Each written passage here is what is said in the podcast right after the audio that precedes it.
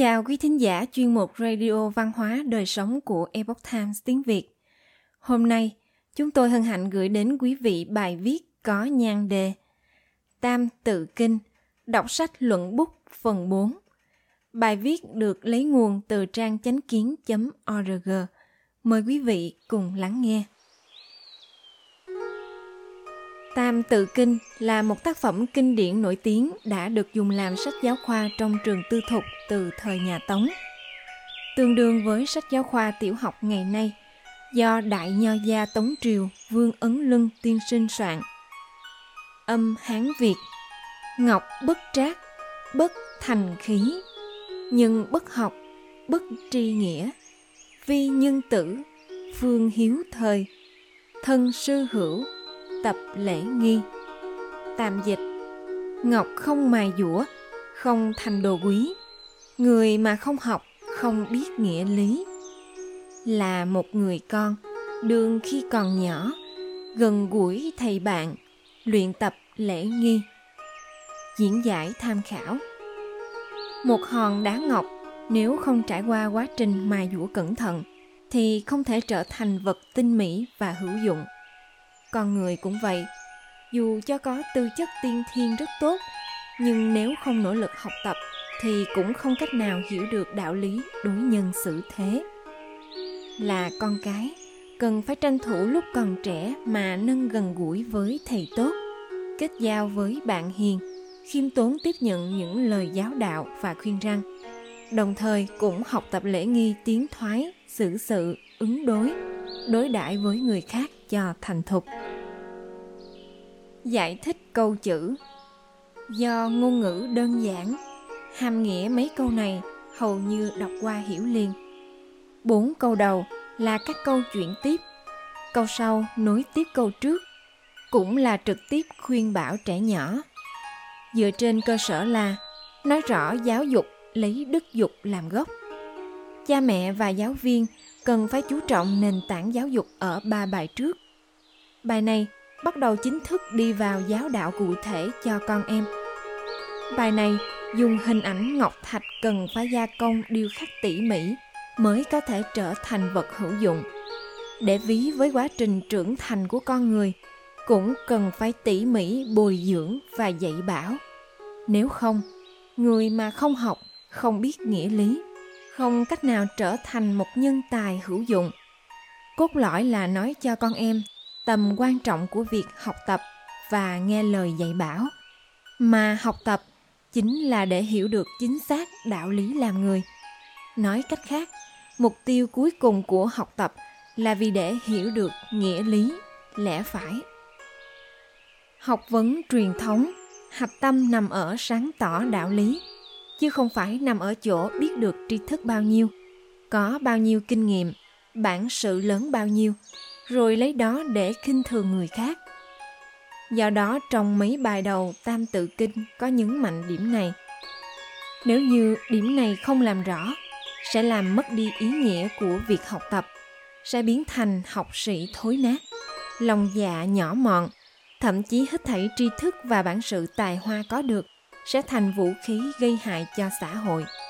Đây chính là lý do tại sao học vấn truyền thống trước sau đặt hai chữ nhân nghĩa ở vị trí đầu tiên. Nhân nghĩa lễ, một mực là hạch tâm của quốc học, hạch tâm của nho học, cũng chính là hạch tâm làm người của người Trung Quốc truyền thống. Ở đây lấy một chữ nghĩa, đại biểu cụ thể cho đức dục. Khổng tử nhấn mạnh hai chữ nhân nghĩa, mà lễ là biểu hiện ra bên ngoài và quy phạm cụ thể của nhân nghĩa. Dân tộc khác nhau thì lễ nghi cụ thể khác nhau nhưng đều là vì để biểu đạt ra thiện ý đối với người khác như kính ý tôn trọng cảm ơn thăm hỏi quan tâm vân vân giữa người với người.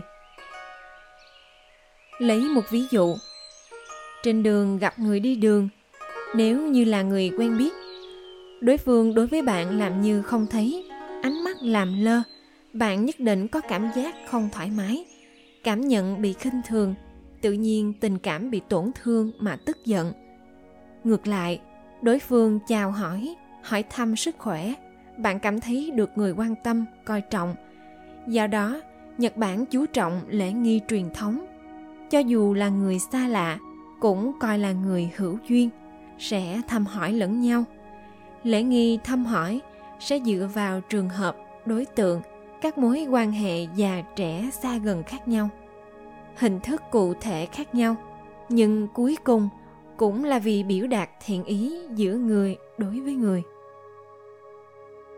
Cho nên hiểu được trọng yếu của nhân nghĩa, hiểu được học tập là để minh bạch đạo lý làm người, dùng cái thiện này đối đãi người khác như vậy, yêu cầu đầu tiên chính là làm được yêu cầu của bốn câu sau bổn phận làm con em, từ nhỏ muốn có được nền tảng làm người tốt. Cần phải thân cận thầy tốt bạn hiền, học tập lễ nghi cơ bản để đối đãi người khác. Làm vậy là để ngôn hành cử chỉ có thể biểu đạt ra các thiện ý, hợp tình, hợp lý. Nếu không, sẽ làm tổn thương người khác và phát sinh các loại mâu thuẫn, hiểu lầm cùng tranh chấp. Cuộc sống tất nhiên sẽ gặp trắc trở. Bước đầu tiên của học tập chính là từ nhỏ theo thầy tốt bạn hiền học tập lễ nghi. Học tập lễ nghi là phương thức cụ thể thực hành nghĩa lý khi giao tiếp ứng đối với người khác trong cuộc sống hàng ngày. Nếu không, thì dù có muốn thực hiện được việc nhân nghĩa nhưng lại không có phương thức hành vi cụ thể. Trong lúc không để ý mà sinh ra hiểu lầm hoặc tổn thương tới người khác, thậm chí có thể tạo nên ác duyên, bị người chê trách và phê phán.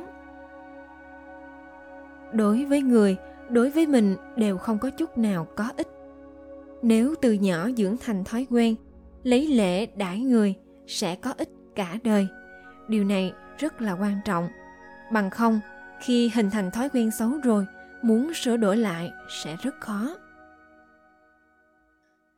Câu chuyện biện hòa dân ngọc và ngọc hòa thị bích. Thời xuân thu, nước sở có một người tên là biện hòa. Một hôm, biện hòa nhặt được một khối ngọc thô ở trên núi. Ông biết rằng đây là khối ngọc quý hiếm có, liền mang đi dân cho sở lệ vương sở lệ vương liền gọi thợ làm ngọc trong cung đến giám định khối ngọc này. Thợ làm ngọc nhìn qua liền nói, đây chỉ là hòn đá bình thường mà thôi. Lệ vương cho rằng biện hòa mang đá đến lừa mình, liền sai người lôi biện hòa ra chật chân trái của ông. Sau khi lệ vương qua đời, sở vũ vương kế vị biện hòa lại đem khối ngọc thô đó đến dâng cho vũ vương. Vũ vương lại sai người làm ngọc đến giám định. Thợ làm ngọc nói, đây chẳng qua chỉ là tảng đá thôi. Vũ vương cũng cho rằng mình bị biện hòa lừa, bèn sai người chặt chân phải của biện hòa. Sau khi vũ vương qua đời, sở văn vương đăng cơ lúc này, biện hòa ôm khối ngọc của mình ở dưới chân núi khóc trống lên. Ông khóc ba ngày ba đêm, khóc đến cạn nước mắt. Cuối cùng hai mắt ông rơi huyết lệ. Văn vừa nghe được tin đó, liền sai người đến hỏi biện hòa. Thiên hạ có biết bao nhiêu người bị hình phạt chặt mất hai chân? Sao chỉ có mình ông lại khóc đau khổ đến vậy chứ? Biện hòa trả lời, tôi không phải đau khổ vì chân mình bị chặt. Tôi đau lòng, chính là một khối ngọc trân quý đã bị cho là một tảng đá bình thường. Còn người trung thành ngược lại bị quy thành kẻ lừa đảo. Sau khi văn vương biết được, liền sai thợ làm ngọc đem khối đá đó đi điêu khắc mài dũa thật kỹ lưỡng quả nhiên phát hiện đây đúng là một khối bảo ngọc hiếm có trên đời. Mà viên ngọc quý giá này chính là ngọc hòa thị bích vô cùng nổi tiếng trong lịch sử. Câu chuyện này đã nói rất rõ ràng hết mức rồi. Cho dù là trân bảo hiếm có, không trải qua công đoạn điêu khắc mài dũa, thì dù phẩm chất gốc có tốt, bất quá cũng chỉ là một tảng đá vô dụng sẽ không gây được chú ý, không có đất dụng võ. Làm cha, làm mẹ, cần phải giống như biện hòa vậy. Khổ sở bảo vệ thiên tính nguyên gốc, trân quý như mỹ ngọc của con cái. Để chúng theo học thầy tốt, kết giao bạn hiền, không ngừng gợi mở bản tính, phân rõ thiện ác. Dưới đủ loại ảnh hưởng của hậu thiên, vẫn có thể giữ vững nghĩa lý cuối cùng được điêu khắc thành một khối mỹ ngọc chân chính. Có tâm yêu con thì nên học biện hòa.